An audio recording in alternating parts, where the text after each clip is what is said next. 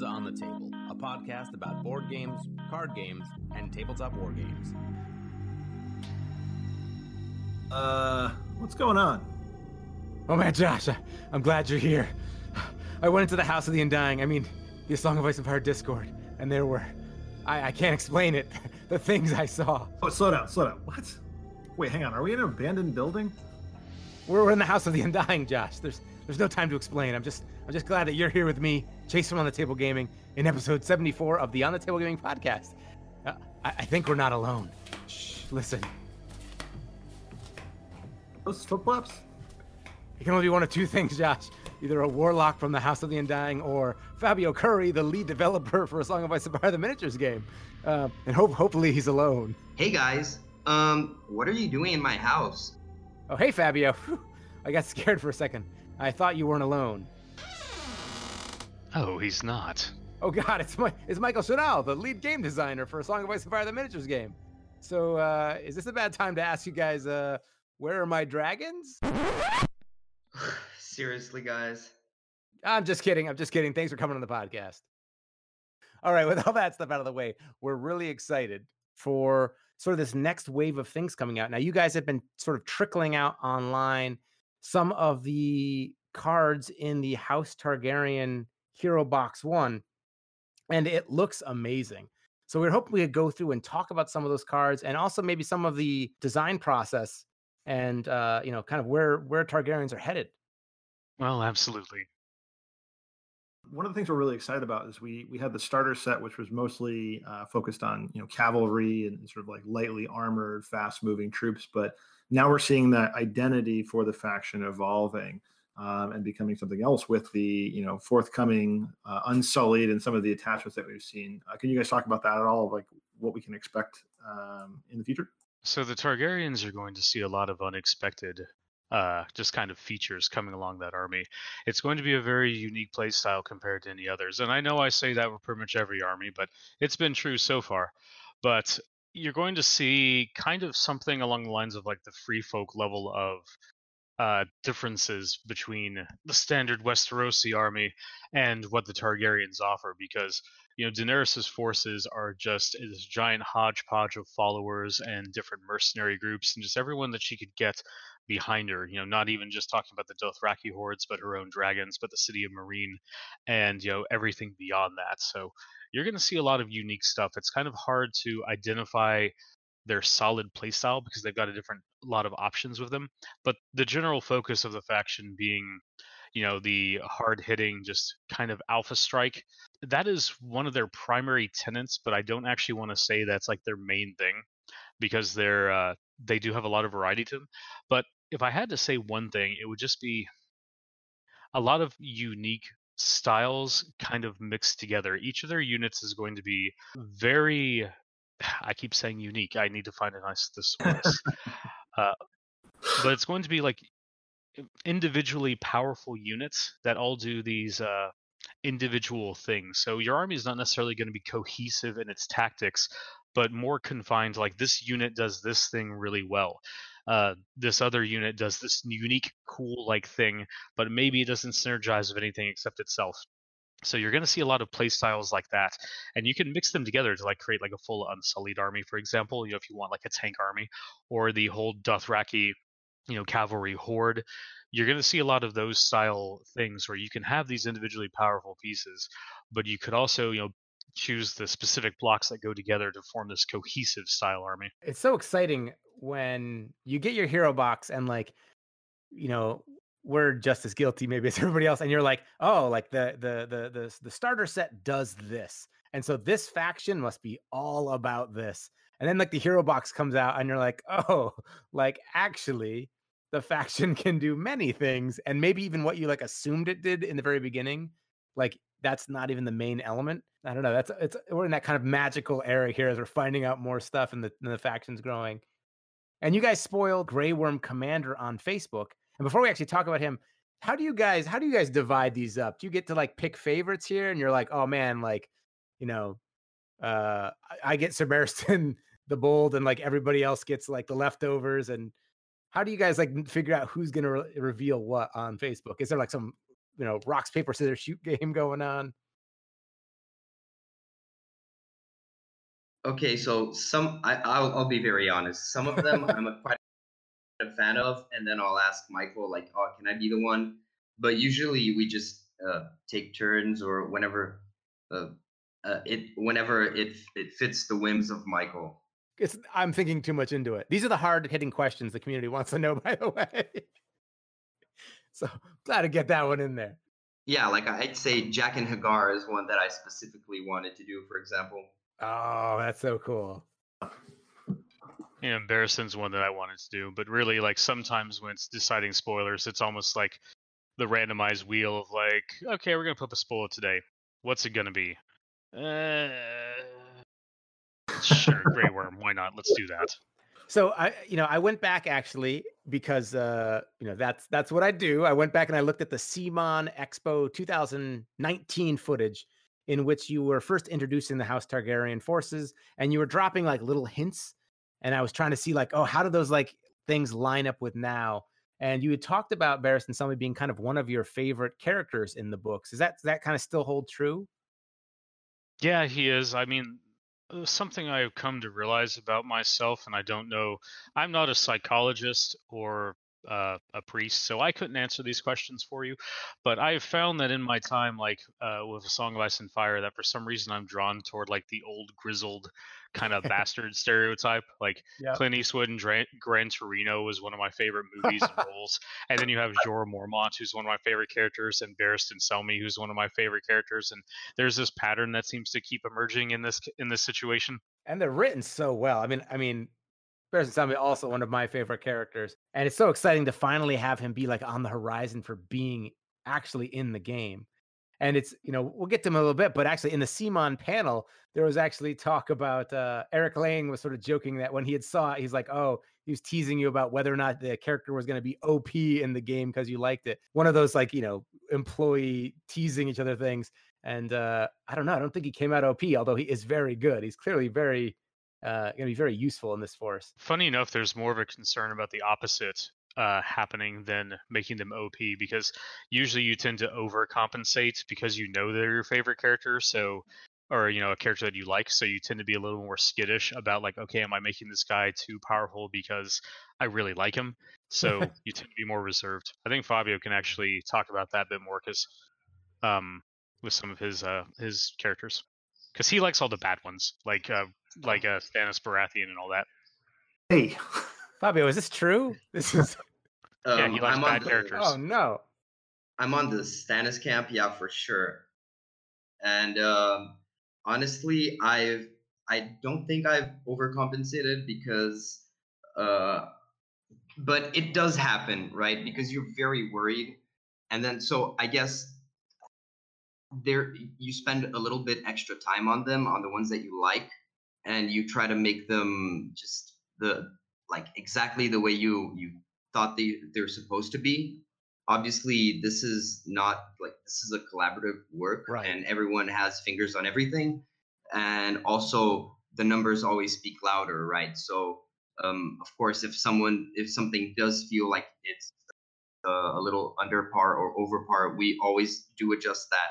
But it does happen like in subtle little things you know like sometimes you you use a unit with eight attack dice and you're like okay this is working but let's make it seven just to be safe right i Yeah. um i'd rather release something that is not making it like gravitate the whole game around it Right.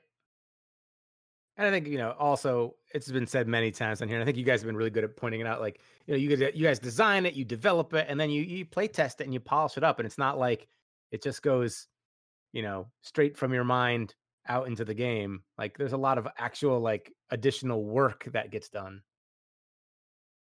It's really weird that you know, yes, work is actually done on these things. hey, you know, I don't know. I think it's I think it's weird for some people because they play the game and it's a game and it's fun and they forget that, you know, it's not just you and your buddies sitting around being like, "Hey, what if?" It's actually like, "Yeah, what if?" and then like, let's run this through all the scenarios to see if it works. you know, we just got to call up George on speed dial. Like, listen, we got a brilliant idea here for something we're gonna do. You're gonna love it. Just imagine like any Wolf of Wall Street or like 80s style conversation, and that's you know that's basically you know how it is. You know, we got the old you know you know Germ on speed dial there. You know, Uh, so you guys revealed Grey Worm, the Unsullied Commander, on Facebook, and Grey Worm has this ability, Boldness and Courage. When this unit makes a melee attack, it is always treated as having one additional rank. If it already has full ranks, it rolls plus two attack dice. And then he's got his tactics cards, Devastating Impact, uh, which you guys showcased there, along with Refuse to Yield, which I think is a Brynden Tully card. Um, yep, the Blackfish. The Blackfish and Forced March. Of course, I'm used to that being on uh, Harma, uh, so you can get your extra movement and then cut on a weaken token. Uh, so this guy is, you know, distinctly a infantry commander, and it's going to be really interesting because we only have one infantry unit coming out. So this this unsullied uh, swords masters. Uh, so I guess it makes sense to kind of put him there as an infantry. That's that's his home. When you had a army that is currently entirely cavalry, um, was there any concerns that you guys have in how you roll out, you know, your infantry commander, like the unit selection process? Like um, when you guys release your faction, do you have a certain way you want units to come out for them?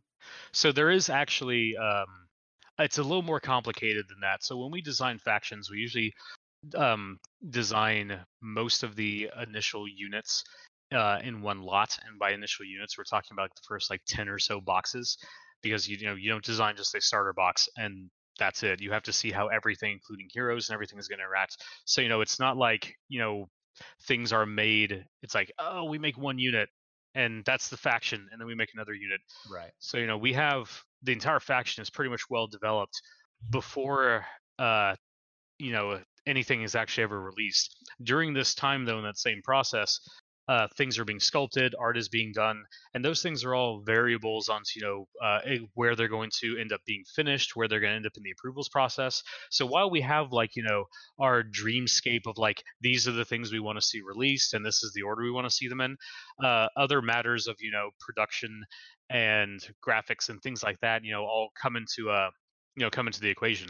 That's actually something you know as to why we're moving to uh, quarterly releases, uh, starting with the Greyjoys, is that it gives us a little bit more control over how things are released. So you know the Greyjoys will be the first faction that is released with their um, the starter box, the hero box, and two or three additional unit boxes right upon release. So you're going to have, you know, instead of just having your starter box for a couple months and then another box and then a hero box, you're going to have, you know, a bunch of options available right as soon as the faction comes out. I think that's gonna be phenomenal too. Yeah, for sure. I mean, that's one of the things that I think everyone wishes for is like they have like a you know like that full look at the the faction up front, and I think that's going to be awesome when you guys uh, start with that. Although I think by now too, though we've have a, we have a little bit of padding in here with the neutral forces that mm-hmm. make a lot of new armies uh, much more viable. But I guess that's going to be an exponential factor now with this new with the new release schedule. So, Chase, should we talk about uh, Belwas? Let's let's do it. Right, so this was guy. This is actually one of my favorite characters from the from the book. So Belwas is a two point attachment. so his ability battle scars. When this unit is attacked after the attack has been completed, place one order token on this card. This unit gains bonuses based on the order token. So two plus, so it's been attacked two times. Uh, the unit's melee attacks gain vicious. Uh, three plus, the melee attacks gain sundering, and four plus, this unit's melee attacks always roll 10 attack dice and cannot be affected by weakened tokens. So if you manage to get attacked four times and survive, uh, you got a pretty huge bonus because those do stack. If my OP raiders don't kill them, then they're going to be crushing me. OP in quotes there, sarcasm mm. quotes. Yes. Uh, really interesting to see abilities that are kind of token based and they they build not off of like a faith token per se but off of uh, just like straight up being attacked you, is this something that we might expect to see as like a common Targaryen thing, or is this just like a mechanic that just exists in the game mechanics that we're kind of seeing more now for the first time? That it just it's just another way that units can interact. Um, I think this is just another mechanic, and it hasn't been heavily explored, and we can uh, open paths by exploring this mechanic but I think it's pretty intuitive. We're used to placing order tokens on cards already and removing them for effect. So placing them is just going the other way around. I guess it it's pretty simple and straightforward. And there's no re- reason why we can't try that yet. And I'll also say that uh, the Belwas, we still haven't seen the unit that he um, excels at. You mean Uh, it's not the one unit available for inventory? Ah, interesting. Confirmed, guys. You heard it here. There will be future Targaryen infantry units besides the Swordmasters. So I, I got to say, uh, Chase, you, you've triggered me several times, and Oh, I've been no. letting you go. But I'm going to call you on it now, and this is just a general thing, because I I understand that people like faction purity and all that, but you got a whole host of neutrals Oh, to factor into your army. You are right, and- actually. That's what I get for uh, playing Free Folk I, too it, long. it triggers me when people just ignore those as existing. And okay, I get it. There's some people that they don't want to play neutrals. They want to play their full, like, just pure army, and they do it for either their own gameplay reasons or for their own uh, fluff and narrative reasons. But mechanically, you're ignoring a huge section of your army and the tools available to you uh, if you're not factoring in neutrals. Blackguards would be interesting with uh, a Belwas in them. see there you go you've you know there's a nice little combo for you there which you know right now your option would be unsullied swordmasters if you don't factor in the, the half dozen or so infantry options you have available in neutrals So that is definitely true. I have definitely in my mind, in my head canon, as we're talking about it, my head is thinking of not of our our uh, traditional Westeros mercenaries. Although we even have within the mercenary faction now House Bolton. We also have the of the Mummers. We've also got the uh, Stormcrows. So there actually is a whole host of elements there. And then for uh, Barristan Selmy, one of the coolest characters in the books. Uh, I'm in agreement with you, Michael. Here, um, you were very persuasive before about your talk about your views on Stannis, but here you didn't need to even convince me. Uh, I'm on I'm on that same page. Barristan Selmy, advisor to the dragon. Um, so wisdom of the old knight. He's an influence effect, and while influencing a unit, when that unit is targeted by an enemy ability or tactics card, you may remove this card from that unit to cancel the effect of that ability or that's tactic that tactics card. Man, that's great. Now it's coming in at uh, I think it's four points, so it's it's pricey. But when you're fielding those big unsullied units or other units, um, a little more expensive, giving that extra protection that that's definitely comes in handy. And it seems like in the hero box, and maybe I'm making an overgeneralization here, but it seems like we start to see some NCUs that are a little bit more defensive in nature, where it feels like a lot of the the, the base starter set is about you know your extra activations are like basically like helping to kill things. Where now we're starting to see a little bit more of like, don't let me be killed. Um, is that another sort of like split or another sub theme of this faction that we're going to see develop? Well, as stated, um, the indi- you have a bunch of individual kind of tools with the Targaryens that is not necessarily going to be like an overarching faction theme. Like I can't sit there and go like, oh, these guys have a bunch of you know I. For the Lannisters, you have control aspects, you've got defensive aspects, you have a couple offensive ones thrown in, but primarily Lannisters are all about control and manipulation. Starks are all about you know the charge and mobility and having effects that trigger when they're reduced down to their ranks night watch are very elite units. You don't have anything that's like a clear oh this is what targaryens do. It's Oh, really going to be much more of a unit for unit basis and a ncu to ncu to attachment basis. Like belwas that's not a play style like the targaryens have is like token generation. That's something Right. belwas does uh, with um barristan selmy. Yes he's got his defensive means of you know what he can do with his uh with his influence effect. That's not a faction theme. That's just something he does.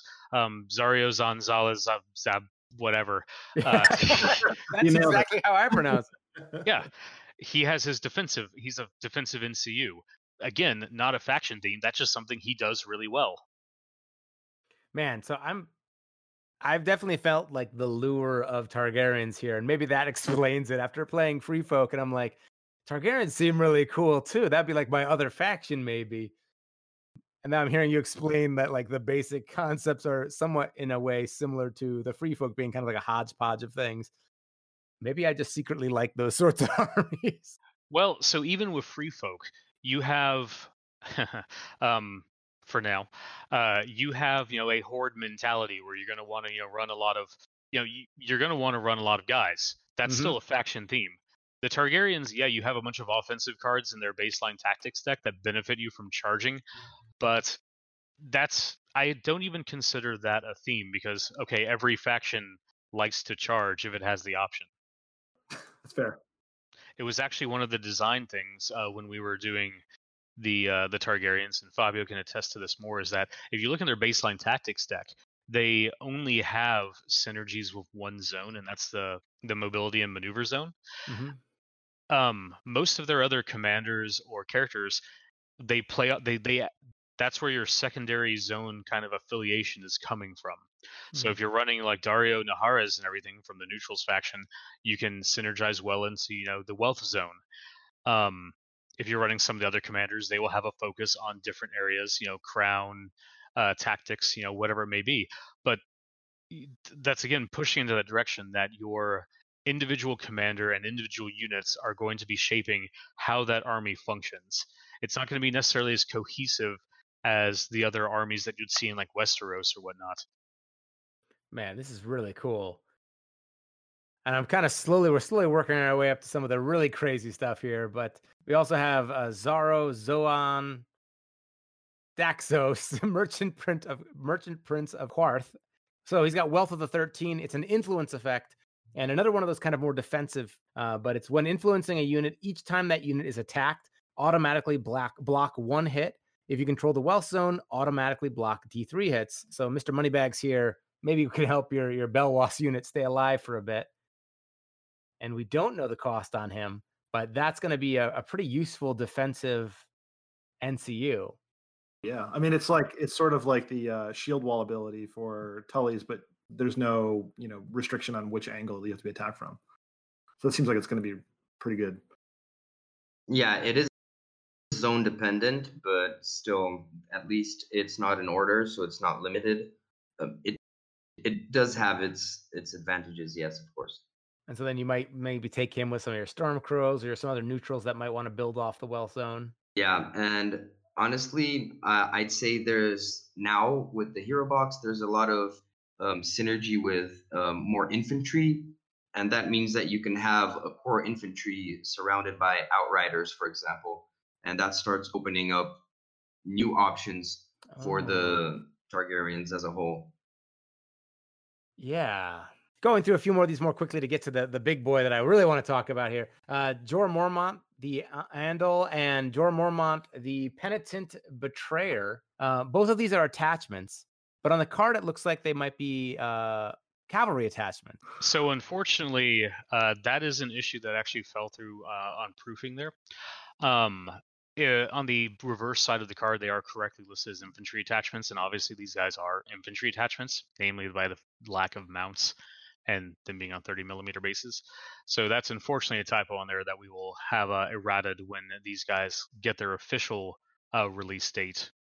Okay, so those are definitely infantry attachments then. And so the Andal, he has an order, stubborn tenacity. When this unit passes a morale test, one enemy engaged with this unit suffers D3 wounds. And then the other one has the bodyguard attachment. If another attachment in this unit would be destroyed, instead you may place that attachment in a friendly combat unit of its type within long range, ignoring the usual attachment restrictions. It's a really interesting mechanic. I mean, it makes sense to be advisor to someone like Daenerys Targaryen. Makes one maybe speculate. Maybe we'll see some some other uh, you know targets like that as a battlefield attachment. Hmm. Potentially. Potentially. Oh, okay. I don't know how we can read into that. Someone's gonna have to run uh, the on that and be like, reflection. Was there any? Hmm. Michael's got a pretty good poker face, so that's the problem here. All right. So, well, let's see what else we got. Uh, so we got Barristan Selmy Barristan the Bold, Order Indomitable. Uh, when this unit passes a morale test, this unit may restore up to D3 wounds. And then Knightly Vow. Before deployment, select one enemy unit until the end of the game. This unit's melee attacks gain plus one to hit and roll plus two dice against that enemy. So that's sort of the same mechanic as uh, the original Brienne, right? Um, that's sort of targeting a specific unit. It's the same effect, yes. That's a that's a really cool. I mean, I think I think it fits for him really well. Uh, and that morale test, I think that's going to be another. Uh, depending on the morale of the unit, that could be a that could definitely add up over over the course of it. I, I like a lot of those like uh, healing effects here. I think that's what I've been slowly being like hearing the sirens call of Renly and the Baratheon forces. Um, anytime I can get something that's going to help me restore a few wounds, that's always a plus in my book. It's it's one of those things where it's like so annoying to play against when you almost killed something and then it comes back to life that you just you know there's just like morale advantage of of playing that. Uh, but then we got Grey Worm, uh, order martial training. When this unit makes a melee attack, after attack dice are rolled, the defender becomes vulnerable. And then he's got Combat Master. This unit may always re-roll its melee attack dice and may never become weakened.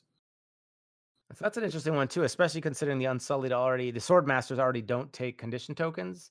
So maybe he can help lead uh, other forces into battle as effectively. I guess you'd probably put him in a unit of Unsullied, right, as opposed to a Sword Master. So because he would give them the reroll. Uh, Unsullied are the Sword Masters. Yeah. Right, you wouldn't want to put him in the Unsullied, right? Because it's. Yeah. You can reroll when engaged. I mean, in the Sword Masters, you're going to be losing out the benefit of can't be weakened, and you're going to be rerolling your two pluses. Um, but the thing is, you do have. yeah, that's right. hey, two pluses miss. I, I have rolled a lot of. Actually, snakes. Jess, yeah, you're. you're Sorry. I think my official Song of Ice and Fire dice are weighted. I've definitely had like one rank raiders that are like, we're just never going anywhere. We're sticking around. Yeah, so he it looks like he's going to help spread the love a little bit, get your other units a little bit better, give them a little bit of that unsully resolve, you know. Yeah, and that opens space for you to uh, place other attachments in your unsullieds if you want. Yeah, that's the that's the hard part, honestly. I mean, so I've what I've realized is that playing free folk has taught me a lot of really bad habits where I'm like, three point unit, yay, and then like, oh, look at this amazing attachment for one point. And then I'm looking at like another faction, like this is a nine point unit. I'm just like, do you know how many raiders that is? That's like a month. That's a month of painting to field that unit. You know. Uh, so it's been really hard, you know, picking what's going to go in my unsullied uh, sword masters. Yeah, I think that the thing is, whatever you place on them, you just turn them up to eleven, and and they in really points excel. or in, I gotcha. In both, yeah, I guess. Was that delivered? Is there like a this is Spinal Tap uh, connection with the Unsullied?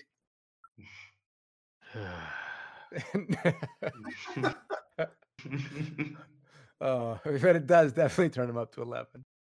All right, now the craziest thing, all right, and this is what's like just I literally could hear like people's heads exploding when this was was revealed.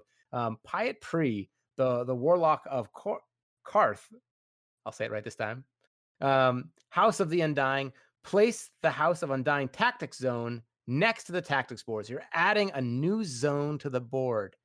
A new zone. Uh, it acts as an additional tactic zone for all purposes. If uh, Pyat claims that zone, you may add plus one to the die roll for its effect. So you're going to roll on a chart on this zone. And the crazy thing is that this isn't like a replace effect. This is an entirely new zone. What? And so the zone, if you claim it, anybody can claim the zone. And if you do, you roll a d6. On a one, uh, your opponent discards their hand of tactics cards and then may place up to two condition tokens on one of your combat units. So they lose their hand in exchange for getting to put out two condition tokens on your units, meaning that if you have like unsullied, you can be like, eh, yeah, I don't really care. At two through five, your opponent discards the top two cards of their tactics decks, just right to the discard pile. Adios.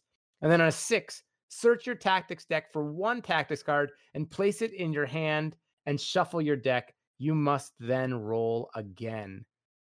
What? This is so mind boggling. Like, you basically like hear the rules of the game and you're like, forget the rules. We're bringing a whole new game. This is amazing. The first thing I thought of here was the you know the European meta is so obsessed with um, you know the the three NCUs. So this opens it up so those mirror matches where it's three NCUs on three NCUs, there are actually going to be enough spots for. for yeah, all. Does this mean you could do four NCUs? Could you do? I don't know. As a limit chase. I, eh, just crazy. I man. Now, was this something like a mechanic that you always knew you wanted to do? That you're going to always expand the tactics board? Now, come on. If we said something like that, that would be hardcore spoilers. We can't show our entire hands. Oh, wait, what? Oh, interesting.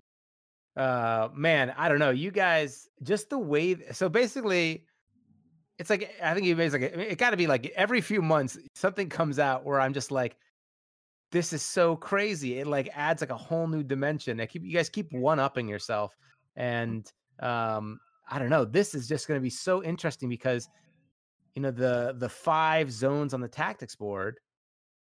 That is such a it's been such a constant since the game's been out, and now to have that just being able to shift, like I don't even know like what how does that influence the game like i mean i can theory craft here but it's it just seems like it throws everything i know out the window with this new variable uh, and it's going to be fascinating to like unpack. I, i'm sure you guys can't answer the question but are there tactics cards that benefit from having control of house of the undying? Won't answer. the, the last guy who asked that ended up in the house of the actual dying he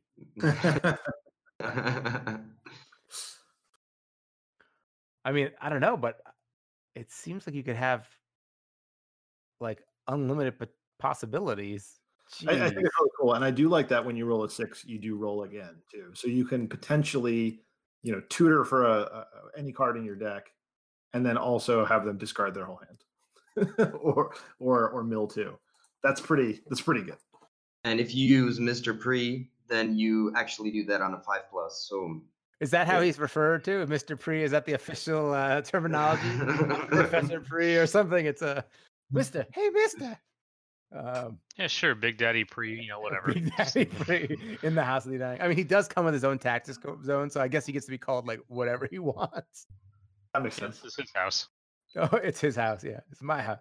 Oh my gosh, this is uh, you guys have just opened up the doors to all sorts of things, especially from like our more creative community members that love to make their own fan-made stuff for the game. We're going to be seeing, you know, zones for everything. You know, uh, you know, Castle Rock or this or that, or you know, your mama's house, or just going to be, you know, whatever the, that cave from some season in a show or something. You're like, okay, but just I just I'm this is something I'm really excited to play into, to play with, just to see, you know, really how it, it shifts things up. Because I mean, all the other zones are still going to be so valuable, but at the same, and this is like such a gamble, it's such a risk. Um, but at the same time, I don't want my opponent to take it. Yes. So one of the things we're seeing a bit more, maybe it's maybe it's just the way the the last two releases were. Um, I'm trying to think of what's his name now. It is is it Andrew Estermont, I think. So uh the way the releases have been, um, and I think maybe just because of the way the last release came out, Andrew Estermont, these ideas of being able to, you know, add in more car more mechanics that like, you know, deal with cards in in uh drawing cards or discarding cards, especially. That seems to be becoming like a larger part of the game. Is that just kind of the way these releases are coming and it was always part of the the baked in kit of A Song of Ice and Fire? Or is that something that maybe is being leaned into a little bit more um deliberately? Um, so I guess we can go back to what, what Michael said before that we usually do approximately the first 10 boxes um, when we initially design a faction. So you can like kind of sort of count still and see that uh, this was all initially planned. Gotcha. It's so interesting. Um especially way the way the meta like ebbs and flows and you know some Night's Watch players like really are like go doubling down on the like get all the cards in my hand sort of game and to see now these kind of other ways to make that a little more risky and to um, have some threats to that is is really fascinating. You know, it's it's there's always going to be tools that counter things. Um and it's just, you know, as time goes on, you're going to see more releases and more things that just kind of work in that area. Uh, you know, it's one of those like uh, there's so many different uh, elements that can be, you know, done from a design standpoint. You know, it always it's it's one of those weird things. I don't know, I'm going to say weird, but it's one of those uh topics whenever we do something or you release something, people seem and you even actually mentioned this earlier in the episode here, Chase uh, when new things come out, you know, you ask, is this going to be incorporated into like core mechanics of the game, or is this going to be uh, Right. a one-time thing or a faction thing?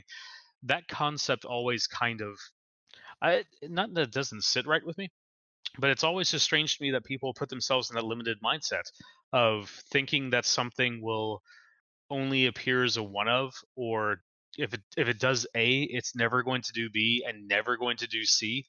Whereas, you know, you never know when things are going to show up. You know, uh, I know some people they go, oh, you know, you guys are repeating tactics cards or abilities or whatnot, and you know, yes, when it's appropriate, because you don't want to have just every single thing in the game be fully unique. Not that that's a bad design standpoint. You know, that's just a choice that some games do that they want every single power on every single guy to be fully unique but i that's going to end up just being really bloated over time if you've got something that exists and works and it's thematic um, and mechanically you know it fits what you're trying to do then you don't need to make something new honestly we take uh, flavor into consideration a lot and so when we repeat abilities we really want to uh, show resemblances between characters as well, right? This is uh, pretty. Um, we take a lot of time to make these decisions. It's not like out of the blue. Let me see. Sudden charge goes to this guy. No, like you don't roulette them. Is there uh out of the heroes we discussed here? Um, is there one that if you were gonna like? I know you guys are always like working on the next thing, and that when stuff comes out, like you're already, it's already been like worked on, and it's so far in the past.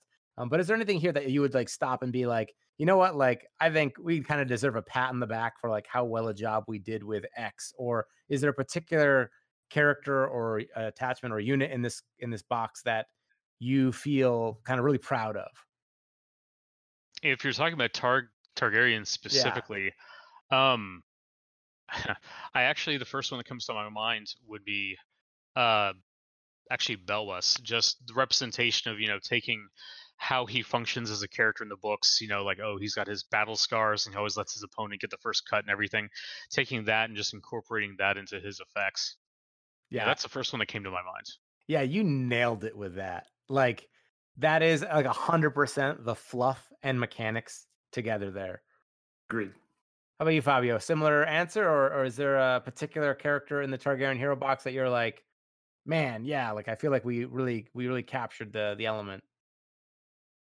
Um, or you're proud. I do like I do like Grey Worm, but I think I really enjoy Barristan Selmy, but just a different version of him, which is soon to to be.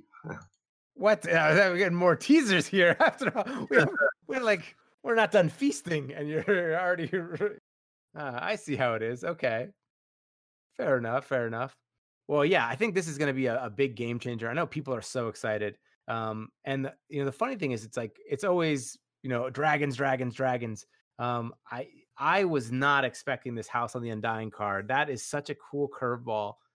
I'm sure dragons will also blow me away, but this is something I just I couldn't have even fathomed. Like it's one of those things you didn't know you wanted, and now that it's in the game, you're like, oh, this is going to be really cool. Well, I think it's just uh, whenever there's like a you know when it pushes the outside envelope of the game, right? That's always super interesting. It's like possibilities shift, and you start thinking about well, what else could happen. So I think it's uh it's awesome to see. I think maybe speaking to that point you made earlier, Michael, it's like a lot of times people can kind of confine confine their their view to like this narrow box. But I think in a lot of ways, like you know, you sit down and like here are the the rules of the game, and you assume that like there's certain parameters, certain boundaries that everything's going to operate within. And the danger is that if you leave those rules, if you go outside the box, that it might like imbalance or break the game. Like that's why the rules are there. And yet, when you guys are doing it, like you're showing that, hey, look, like, you know, yes, we're going outside the rules because the rules are way bigger and it still works and it's still balanced. Like that's kind of the the crazy thing. Um, you know, and I'm I'm looking forward to having my my mind uh blown, you know, in the future as well. I feel like you guys are always coming out with cool stuff, but yeah. Or it's like, you know, this is the kind of thing that, to be frank, is going to be like the community will probably be divided about. And they'll be like, oh, it's over too powerful or too weak or whatever. And then, like, in a few months, they'll be like, oh, no, it like it works as intended and it's fine. you just can't That's wrap all, our mind around. Always the best when you have two posts on Facebook with one saying OP and right under it the other one saying that it's too weak. then you know you did your job right. My uh, one of my favorite things I've seen recently was a a post talking about the Unsullied Swordmasters and going, "Can you believe this is a nine point unit?"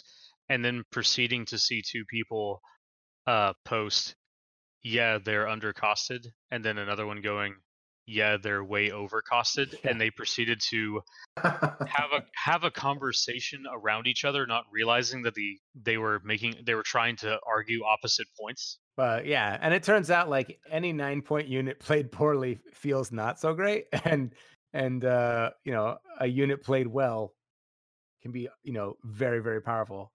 And man, the condition token resistance, even just in its own, is is so great with them. I mean, and the two plus the hit and the high dice pool and the. I think I think that's amazing. It's fun thing is like so, do you guys ever have to sit down and like figure out like how the point I mean you obviously do. Um, when you're building your units, how often do you have to sit down and like make lists with the point values just so it like works out? Like, do you ever get in a spot where you're like, hey, this doesn't work because like this is nine points, this unit is six points, and like it somehow doesn't quite add up in enough ways to equal 40. Well, so that comes from again designing factions uh, at the same time. You know, not just individual units. Mhm. So you know, you can sit there and go like, okay, well, if someone wants to run, you know, three units of Unsullied Swordmasters, they can. That's going to be, you know, grand total of 36 points. So I hope they enjoy their one NCU option, unless they're running an NCU commander. So you know, these are factored in. Versus, you know, dropping a unit by a single point. That same list now has access to two NCUs, and now Hmm. things have changed up. So that's how much those little micro point balances and changes can, you know, have cascading impacts. Jeez, that actually sounds like a nightmare. I actually, I, I, that's the part I love that you guys create this stuff and then you balance it, but the actual balancing of it, like that's got to be such a nightmare. I envisioning like, um, you guys are, you know, Fabio's got his walls with like, you know, red string connecting the things and like charts everywhere. Yeah, It looks a little bit more like a dungeon, you know, with the torture machines on the corners. Sure, yeah, yeah. TMI, TMI, TMI. Yeah. Um, but yeah, people are gonna be so excited for this. Obviously, you know, release dates, things like that, we can't do. Um, I don't know if uh, Michael, you're still you're still in L- O Canada. Oh yes, I am absolutely stuck up here for the foreseeable future. Well, not that I actually dislike Vancouver here or anything. I mean, I spend a third of my year up here anyway. It's just that now I don't have the option to leave, even if I wanted to. I I don't mind staying inside my house and making videos and talking on the podcast, but when I'm told like, no, you have to now. Now I'm like, well, now I want now I want to go outside. Like, But yeah, that's a general like that's a general life thing. When you're told you can't do something, then obviously you want to do that thing more than ever. exactly.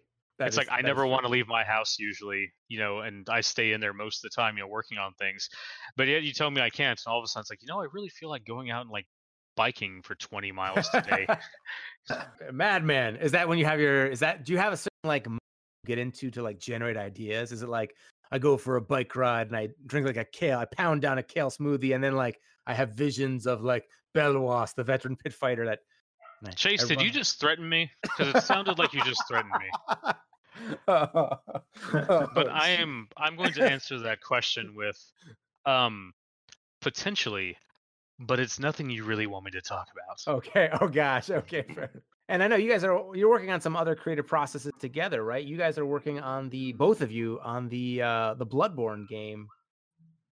Is that something we can talk about or no? Oh yeah, Yeah, so that one's like that one's actually like wrapping up. Uh, Fabio is one of the developers on that, along with Leo Almeida, um, who's the Yes. lead developer on that. Shout Uh, out we to actually- Leo. Yep, shout out to Leo, um, our resident Hearthstone uh, professional player as well. Oh. He's big in Brazil.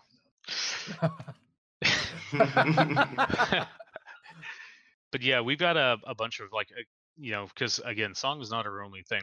You know, we have still all the board games and everything that we work on, which um, has various levels of interactions depending on who's assigned to what project. But we definitely have some more, uh, some more exciting things for both of us uh, together and independently that you guys will know of at some point in the future. Future's scary. it's always cool you guys are working on so many projects and that um you know the stuff you're putting out for song of Ice and fire is awesome and i'm sure bloodborne's going to be amazing as well so that'll be something just for everyone to keep on your radar Um, well, guys, thank you so much for coming on the podcast. I really appreciate it.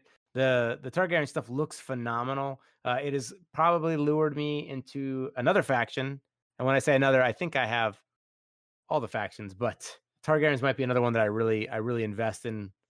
Uh, besides my free folk here, um, love the what's coming out for them and how it looks like they're developing.